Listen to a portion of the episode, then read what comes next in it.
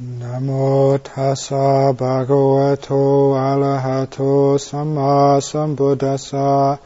Namo tassa bhagavato arahato samma sambuddhassa. Namo tassa bhagavato arahato samma sambuddhassa. Buddhang dhammang sanghang namasami.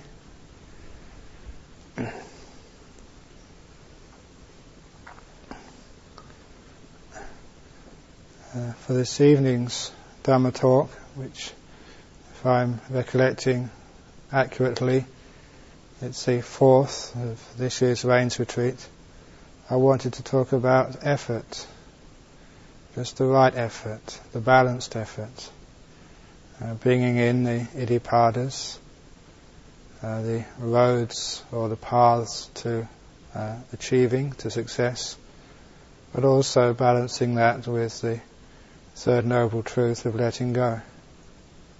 And to answer the question which was asked of me on Monday night, a very excellent question about what is actually the, what should you do, when should you so just be content, and when should you strive. And I wish to talk about the, the balancing of effort which leads to success on the, on the path when, especially at this time of a retreat period, uh, when uh, three or four weeks have passed by, and uh, when many of you are settling down, some of you have uh, had to do some work and won't be settled down yet, but still, we come across the uh, conundrum of exactly how much effort should we put in. Should we strive very hard or would that just be creating tension and negativity in the mind? Or should we just let go and end up just sleeping too much or being sloppy? And it is a very fine point to find out just that right amount of striving, that right amount of effort, and the right amount of letting go. But more importantly, where to focus the effort and where to focus the letting go. In particular, that I gave the, the brief advice is that one should strive to be mindful, to be fully aware, to have the sati sampajanya, which the Kruba in Thailand, uh, the great teachers there, would speak about over and over again. Sati sampajanya, or sometimes they would use the word satipanya, just the mindfulness and wisdom to be able to strive to arouse that wakefulness as long as you can, to strive to arouse that gatekeeper, the one which guards the mind, and which knows which sorts of thoughts, moods, uh, tendencies to allow to go into the mind and to grow there and to develop.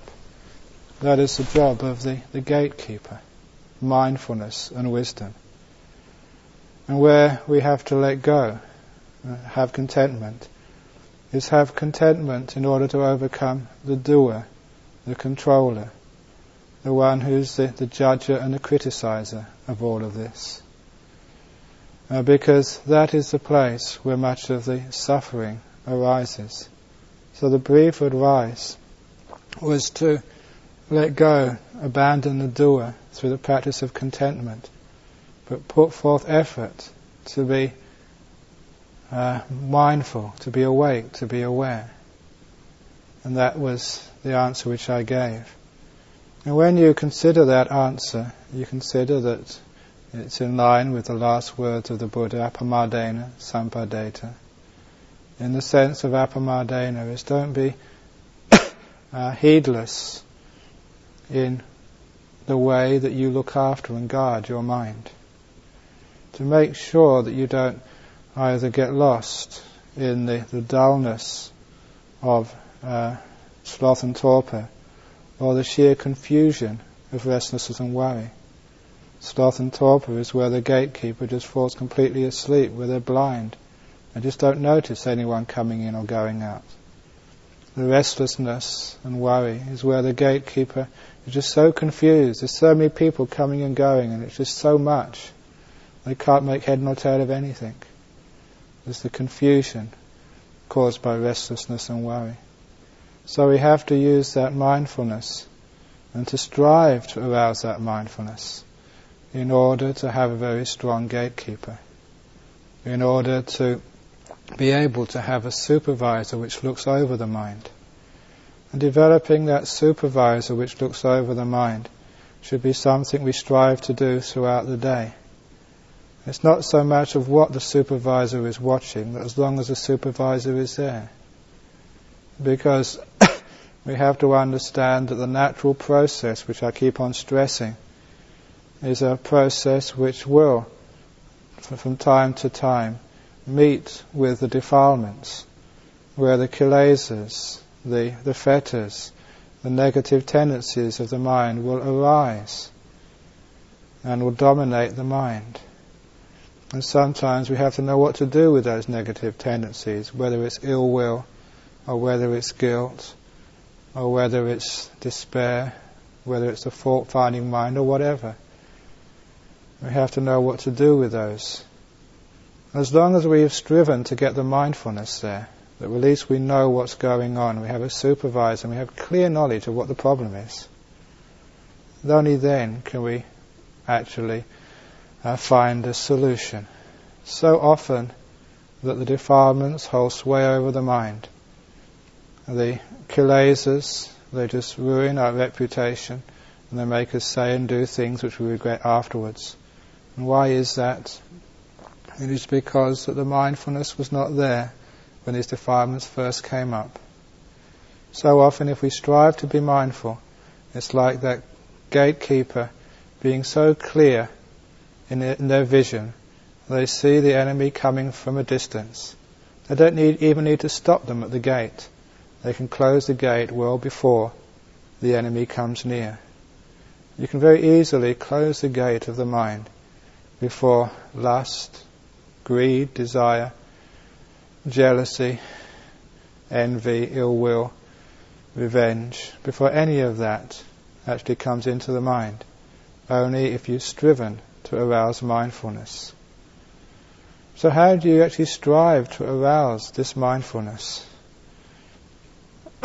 you strive to arouse this mindfulness through the interest which you give to this path a person who's interested in what they're doing will have a natural mindfulness. In the same way that a child interested in the world which it first meets has got so much interest that it's actually really looking and considering. Sometimes that because we think we know, that we don't look very deeply at what's happening. The mindfulness stops because of the illusion of knowledge the illusion that I don't need to really supervise. Everything's all right. The interest there has to be an interest to actually see. And also has to be an interest which enjoys what it sees. That's one of the reasons why in this monastery I continually stress a happy path. A path in which you deliberately find happiness and joy in what you're doing. A path in which one can use uh, perception based on wisdom to see the use and the purpose and the benefit in whatever you are called upon to do or whatever you have to experience. Even when there's sickness and suffering in the body, there is still a way in which you can use that experience to grow in wisdom, to grow in, in uh, liberation. It comes to my mind now because I was talking about this to someone recently when I went to stay with uh, Tan Ajahn Mahabua for a short time many years ago.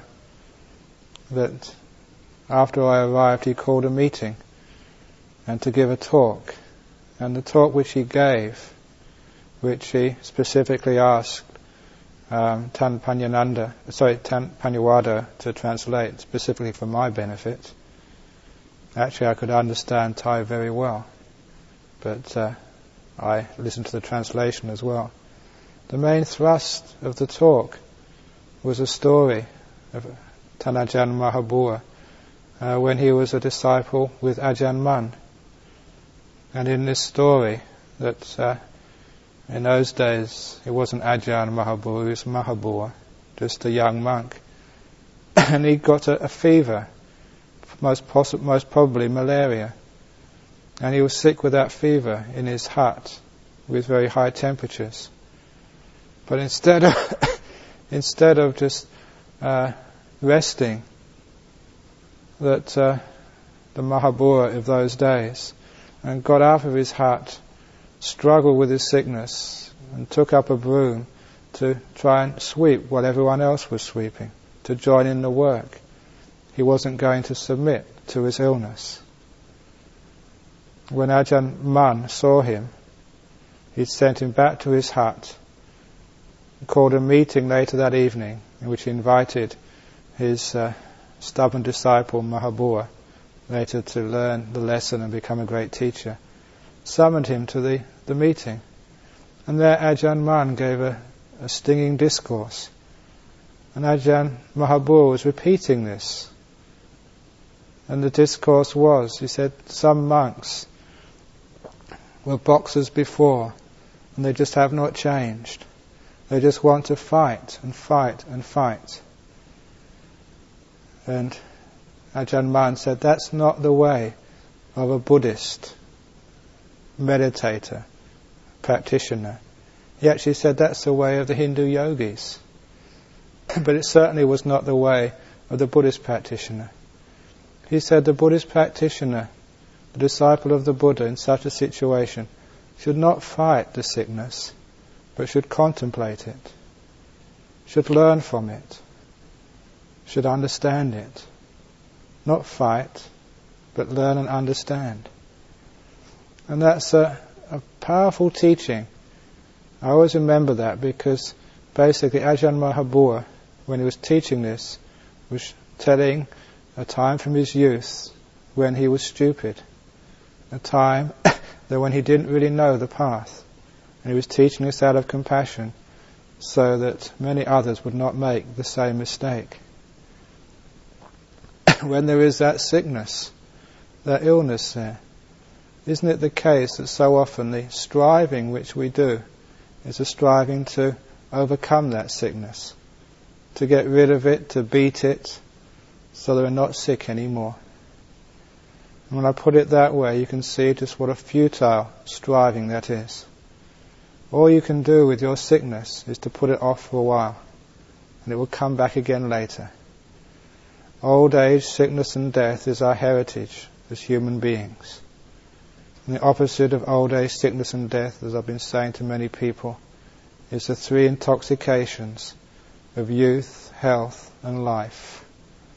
We call them intoxications because they make us crazy thinking that once we're young, we'll always be young. Once we're healthy, we'll always be healthy. Once we're alive, we'll always be alive. They blind us in the same way intoxicants blind us to the truth. That these things are just temporary. They don't last long. And they will always fade into old age, sickness and death. Sometimes we can feel sorry for ourselves. I'm sick and no one else is sick. Why me? And sometimes that, that self-view, self-pity can lead you into a great deal of despair.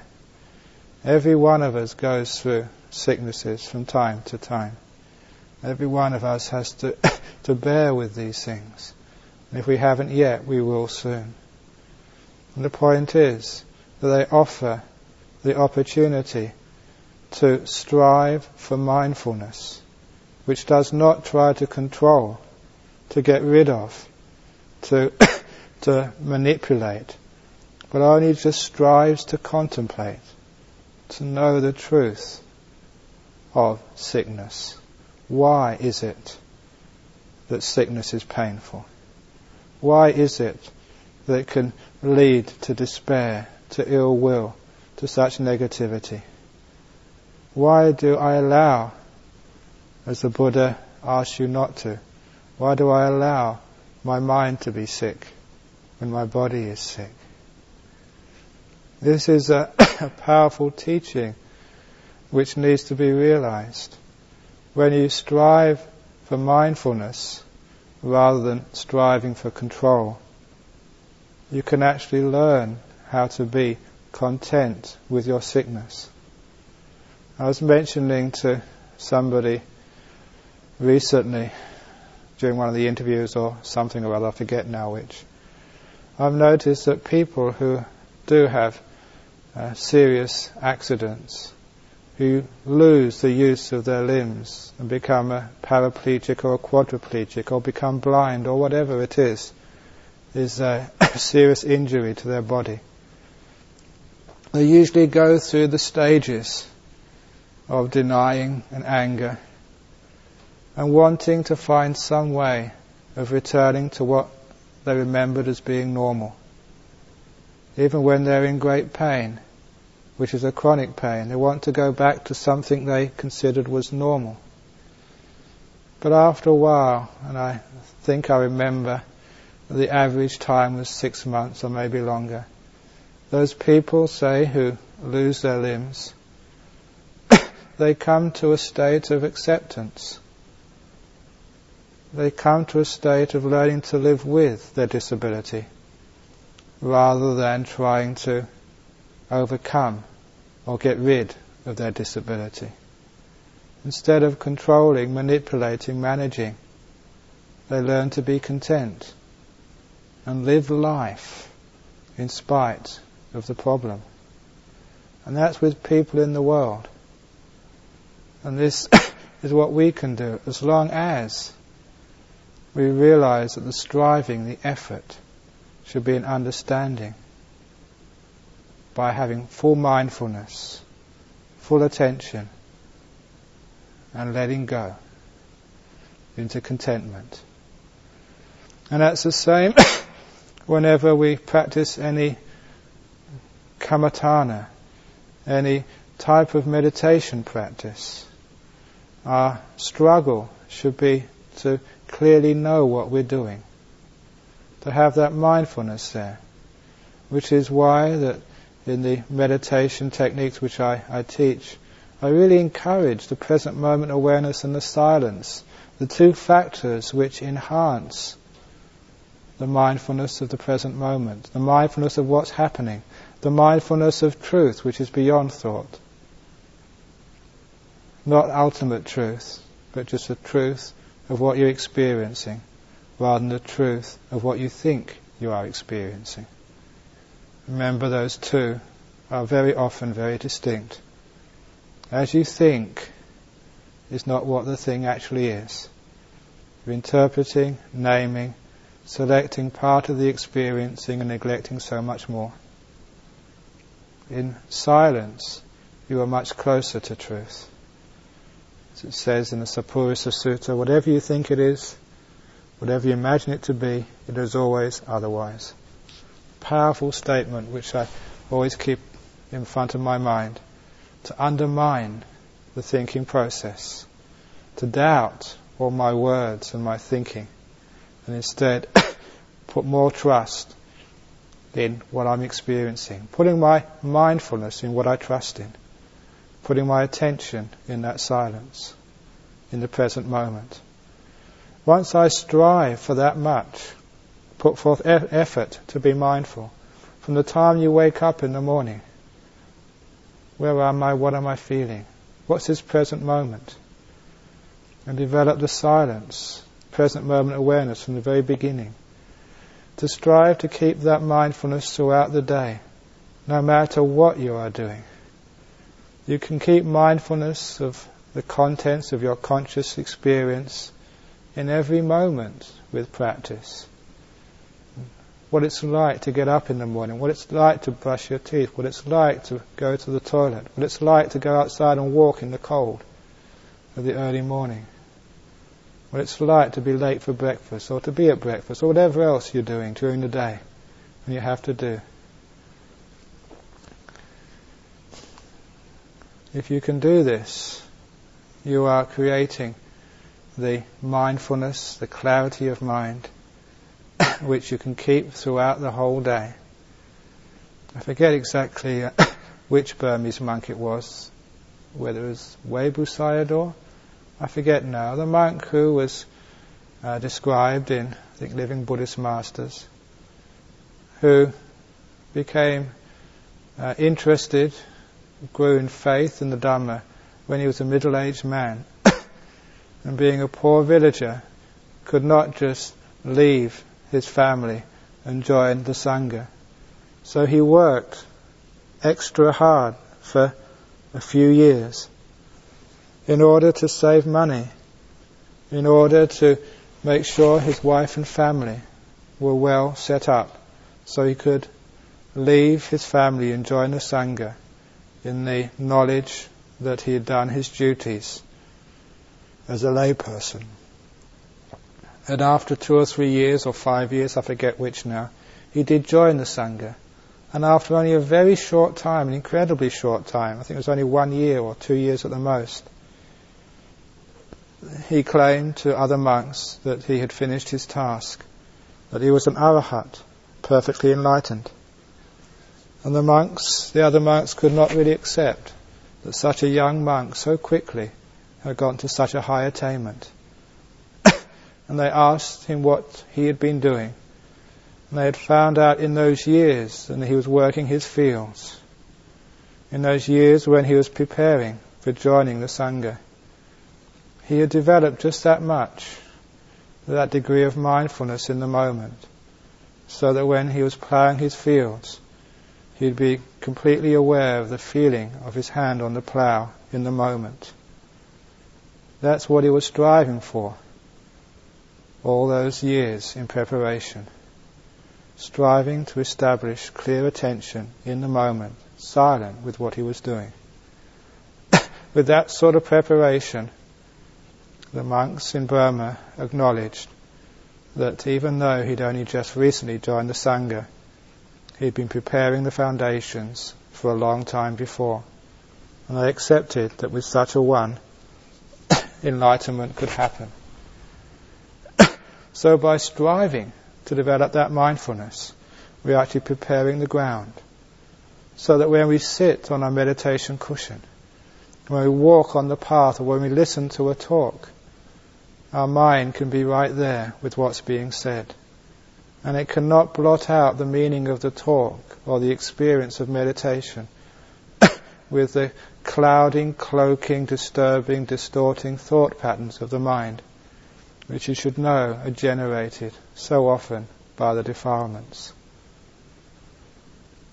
So in that silence, in that present moment awareness, we can actually attend to what's going on. And when we attend to what's going on, you find that in just that much there's a great deal of peace and contentment arise just by, by being mindful. But it's not sufficient contentment. We have to develop that contentment more and more. Because even though our mindfulness, the striving to be present, stops a lot of the doing and controlling and manipulating, as you will notice from your contemplation, that most of that doing, controlling, manipulating is all centered in the past or the future, mostly in the future. in the present moment, basically there's not much to do. Present moment is already arrived. You have to, as they say in the prisons, cop it sweet, because here it is. You cannot change it. What can you do with what's already arrived? except just to know it and then let it go so you can attend to what's coming next. However, that just being in the present moment, that degree of mindfulness, is not sufficient yet because there is still that restlessness of the mind, the doing of the mind, which still seeks for more and more experience here and then there that searcher, that scavenger in the realm of experience, which tries to collect little beads of happiness from here and from there. and it's that scavenger which creates the restlessness of the mind, which stops you coming to, to the full stillness, the full inner samadhi of the jhanas. So this especially having striven to arouse mindfulness, clarity, then you should then develop the contentment of the mind. when you're watching the breath, just to develop the contentment with just this one breath. And that should be the, the whole of your striving. Maintain the mindfulness, the clarity, and then, as it were, strive to let go. Striving to let go is a bit of an oxymoron, as it were. What you have to do is to strive not to strive. to find a way of circumventing and stopping this movement of the mind which does not accept what's happening, but which is wanting to change it to something else, due to its views, due to its perceptions, due to its idiocy, basically. So we develop that contentment in the moment, the contentment with just this one breath as it's happening now. Fully accepting it, fully being with it, fully delighting in it, as it were. Because contentment comes with delight. If you're not happy with something, you want to get rid of it, destroy it, get angry with it. I don't need to go into detail, but you all know my story the two bricks in the wall. How you can learn to be content with what's not perfect. And the strange thing with that brick wall, I literally, I know they're here somewhere, but I cannot find them anymore. I just don't know where they are. I've forgotten. So long I've been telling that story, I forgot to, to I can't see them. Perhaps they weren't there in the first place. Perhaps it was just my perception. Saw a slight fault and magnified it hundredfold. Because that's what fault finding mind does. Takes a, as they say, a molehill and makes a mountain out of it. Tiny, tiny little fault. and you can't stand it any longer. Like that lady years ago who came to see me in Magnolia Street. 14 year old girl. had a very strong psychological problem. And father rang up and she, he tried all sorts of other people, psychiatrists, therapists, to try uh, help her, her, his daughter. Her schoolwork was suffering, she was depressed, she was in a real state. So I went to see, she, she actually came to our temple in Magnolia Street. She sat in front of me and I asked her what the problem was. Eventually she told me. Her problem, she said, was her nose was too big. this was a girl whose nose was too big. And I looked at her nose, and to me it just looked like an ordinary nose. The sort of nose you'd find on any person of that age. In fact, it had no distinguishing features at all. It had two holes in the bottom, bigger on the bottom than the top. It narrowed down to it. It was just an ordinary nose. But to her, it was ugly. And she couldn't get that perception out of her mind. It was an extreme case of wrong view. An extreme case of a person who suffered so much simply because of a thought pattern which they could not dislodge from their mind. a thought pattern which had no basis in reality, but which nevertheless she believed implicitly to her great suffering and the suffering of her parents. It's crazy, but it was true. And they can see that a fault-finding mind is what it can do. Two bad bricks, you want to destroy the whole wall. A nose slightly too big, and you want to destroy your nose or have a transplant or something. A monastery which is not quite perfect, and right, that's it, I'm leaving. All of these things you can also see in the way you watch your breath. It's not quite as you want it to be. So you want to destroy it and go somewhere else. That's called restlessness, if it creates more thoughts and wobbling of the mind. It's called sloth and torpor, if you try and escape through blanking out the awareness. It hurts too much, I don't want to experience anymore. So often that's why people sleep so much. While they go into dullness, because the world hurts, and that's their only escape. But the other escape from suffering is the one which is a f- true escape, which doesn't give rise to more suffering. The escape into contentment. To learn how to be content, even though there's two bad bricks in the wall, you've got a big nose, the breath is not what you want it to be. Striving to keep the mindfulness, you're content with the breath as it's happening now. Full contentment, absolute contentment contentment upon contentment upon contentment, moment after moment after moment. And see what happens. Because the mind isn't moving due to discontent, because there is no craving to make it any different, you'll find that the mind begins to brighten. The breath becomes a beautiful breath. Not by trying to get rid of the coarse breath and look for the beautiful breath somewhere else, but to look for the beauty within that coarse breath. To find that contentment within the experience you're having now. Not to try and find the contentment to the left or to the right or in the next moment or somewhere else, but to find the contentment within just like a stream of water which is fed from a spring within itself.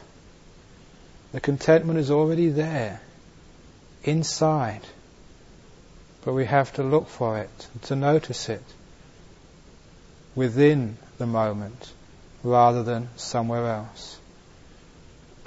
so when the breath is there in the mind, or whatever other object you have as your meditation object, you strive to keep the attention bright. And you develop the contentment in this very moment. The contentment which you know the contentment is working, that it is contentment, because if it is true contentment, it can lead only one way. It can lead to the brightening of the mind, the calming of the doer, the abandoning of restlessness and worry, or remorse, sorry, which is the third hindrance. The abandoning of vyapada, of ill will. Ill will is the complete opposite of contentment. The banning of kama chanda, the desire for some other sensory experience. The abandoning of sloth and torpor because you're still striving to be awake, and aware. The abandoning of doubt. Isn't doubt a lack of contentment? Isn't it the case that when you're not happy, you start doubting? That contentment is a powerful focus, which just being content with the breath happening now abolishes the five hindrances, as it were, at one stroke. In the contentment with this breath happening now, the five hindrances disappear, leaving you with a very bright, brilliant, beautiful, easy breath. The beautiful breath is the direct result of the lack of effort, the lack of controlling, the lack of trying, the lack of manipulating, doing, searching, making, changing, judging. When all those things are abandoned through contentment, you find this little old breath which you've been breathing in and breathing out for so many years can be the most beautiful jewel in the front of your attention, shining, shimmering, full of delight. And this breath has been there all along. It's just you didn't know how to be content with it. With that contentment, that ease, that image of the breath, the beautiful breath, will stay in front of the mind's eye for long periods of time because of the hindrances being weakened, even overcome, because the restlessness, the ill will, the sensory desire, uh, sloth and torpor, doubt have been weakened. What is there to disturb the continuance of the attention? Samadhi is no more than a sustained attention on an object. Know, in the sutras they call it one pointedness of mind. but the description which I prefer, just from my own experience and understanding samadhi and how it works and how it deepens and the joy of it, is just sustained attention. How can you sustain your attention on the breath? Only without effort. Only through overcoming the hindrances. Only through letting go. And this is where you can understand the, the on the surface, contradictory nature of effort. Now we try so hard to sustain our attention when really that that creates a lack of sustained attention. When we let go, develop contentment, sustained attention is there. We try so hard to meditate when really we should be letting go and being content. Then meditation becomes easy. I don't know how many of you have come to my room and I've told you meditation is easy. And you've gone away. There goes Ajahn Brahm again. He was probably born like that. It's easy for him, yeah, but what about the rest of us? You know, he sort of must come from the moon somewhere or some other planet. Once you understand that truth, that insight, the meditation does become easy. Isn't it in the sutras that there comes a time when you can attain at will, with ease, these jhanas.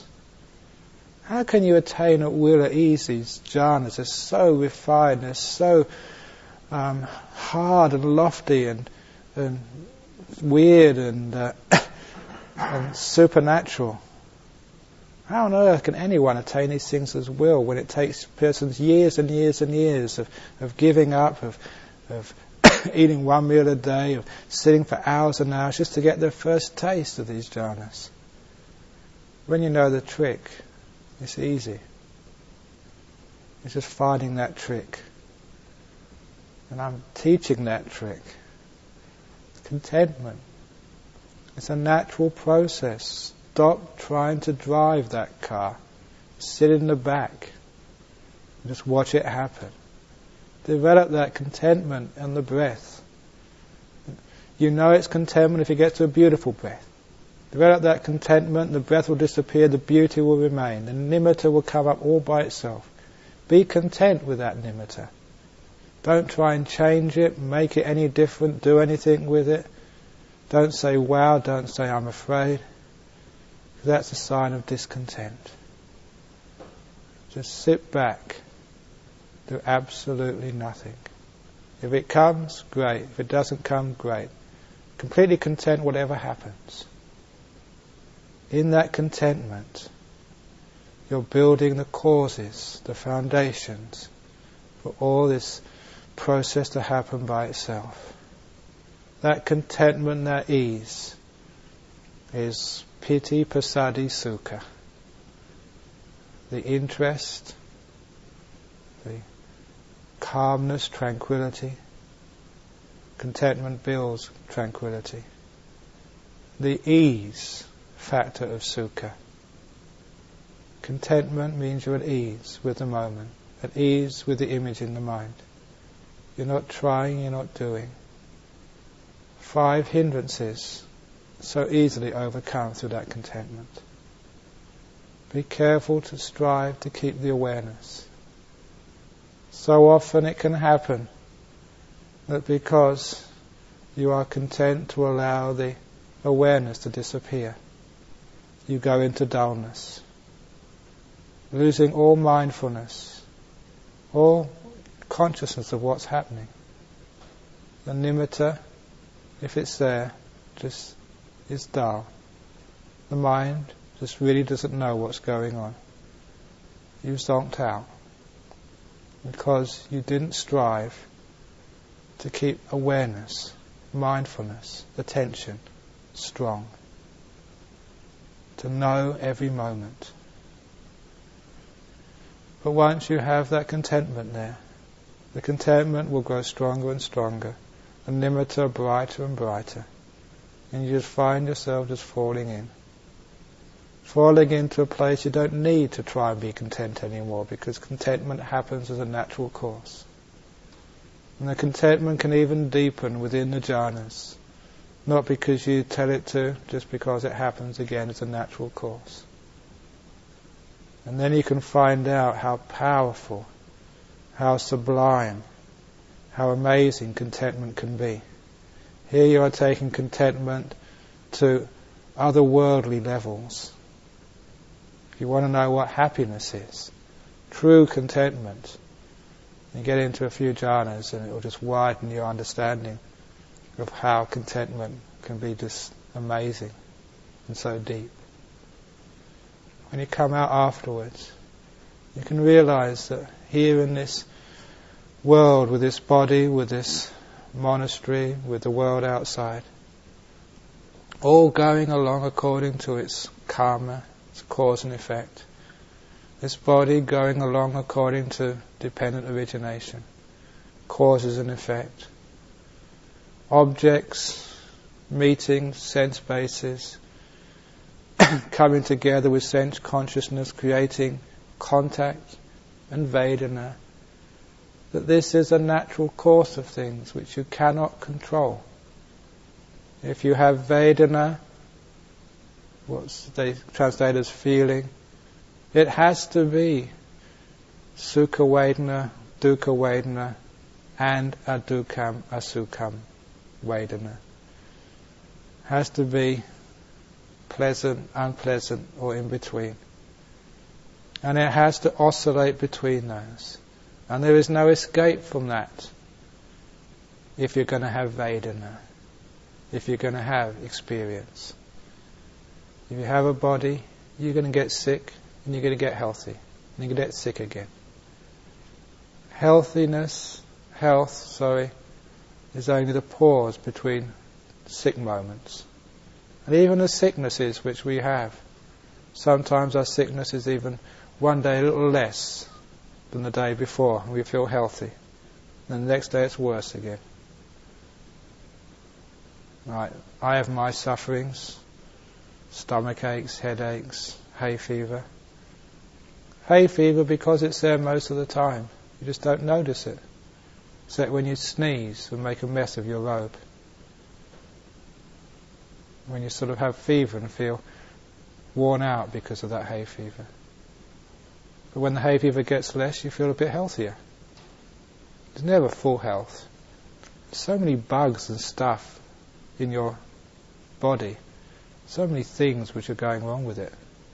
I don't think it's right to call anyone healthy. We're all just different degrees of sickness. And so this is a way. So when you can't beat them, join them. When you can't fight it and change it, be content with it. Learn from these things. This is the nature of the world. I remember when I first went to see Tan Ajahn Ben many years ago, one of the great teachers still alive today. I still remember the talk which he gave, the first talk which he gave.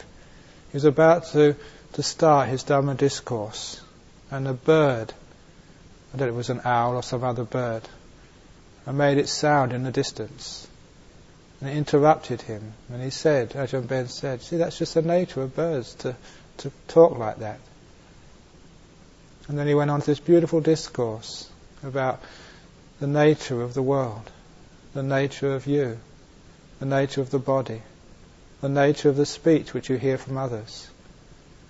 Today, I was going back after breakfast, I heard the beautiful sound of some birds. And it was a very delightful sound. They were very nice sounding birds, the small ones. Then I heard the voice of the crows. It was awful sound. Nothing. Then I heard the voice of myself burping, which was even worse than the crows. Very similar, actually, but a bit worse. You know, re- remembered. You remember that this is just sounds. Pleasant sounds, unpleasant sounds. And the things I hear from people, praise and criticism, just like the noise of the beautiful birds and then the noise of the crows. Don't blame the crows for sounding like that. And don't praise the birds, the little birds, for, for singing so sweetly. It's just nature. That was the fundamental uh, theme of Ajahn Brahm's talk many years ago. The body makes awful sounds sometimes. It's called sickness. It makes some beautiful sounds sometimes. You feel energy. You neither praise one nor put down the other. That's wisdom. That's letting go. That's freedom. I could spend all day shouting at the crows and tell them, shut up, be quiet. I could grab them by the throat and shake them and say, listen here, crow, if you don't shut up, I'm going to do something very unmonkish to you. I might go and search or catch all the crows and take them to the vet and have their, their voice boxes altered or whatever. Whatever else you can think you can do to try and get rid of the unpleasant noises, but still, you'd always get something. You can get rid of all the monks you don't like and just keep your friends. And after a while, those friends will get fed up with you and they'll become your enemies. And after a while, you just get to live by yourself. And then you become your enemy. And you try and get rid of yourself. That's a tough one to do. So just trying to control the world is so hard. That's why our striving should be to strive to be mindful, to be awake, to be alert and to learn how to be content. Content is a striving to abandon the causes of discontent, striving to abandon the defilements, the kilesas, greed, hatred, and delusion, striving to overcome craving, the causes of discontent, striving to un- overcome uh, illusion, the illusion of a self, a me, a mine as long as you have that illusion of a self, me or mine, there you can see in that illusion the true source of discontent. As long as there's an I, a me, then there's always something I want, something I'm separated from.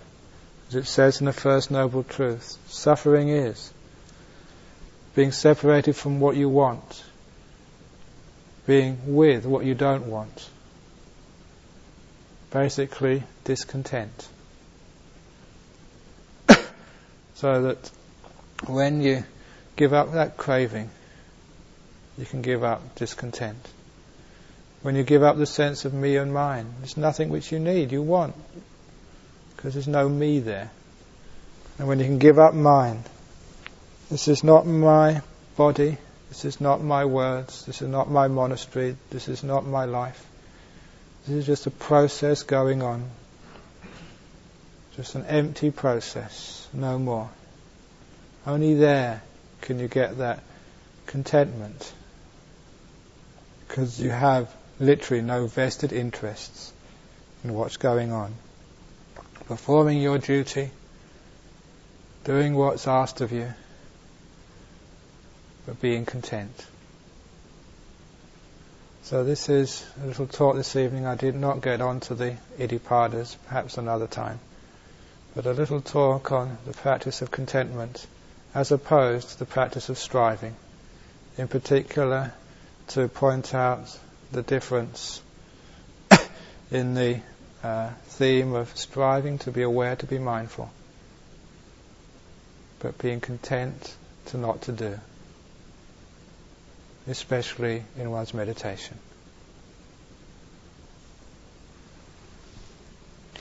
So that's the end of the talk here. Has anyone got any questions about what I've been saying this evening?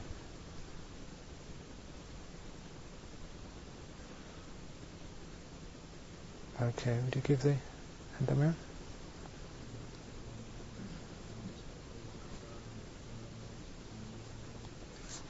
Uh...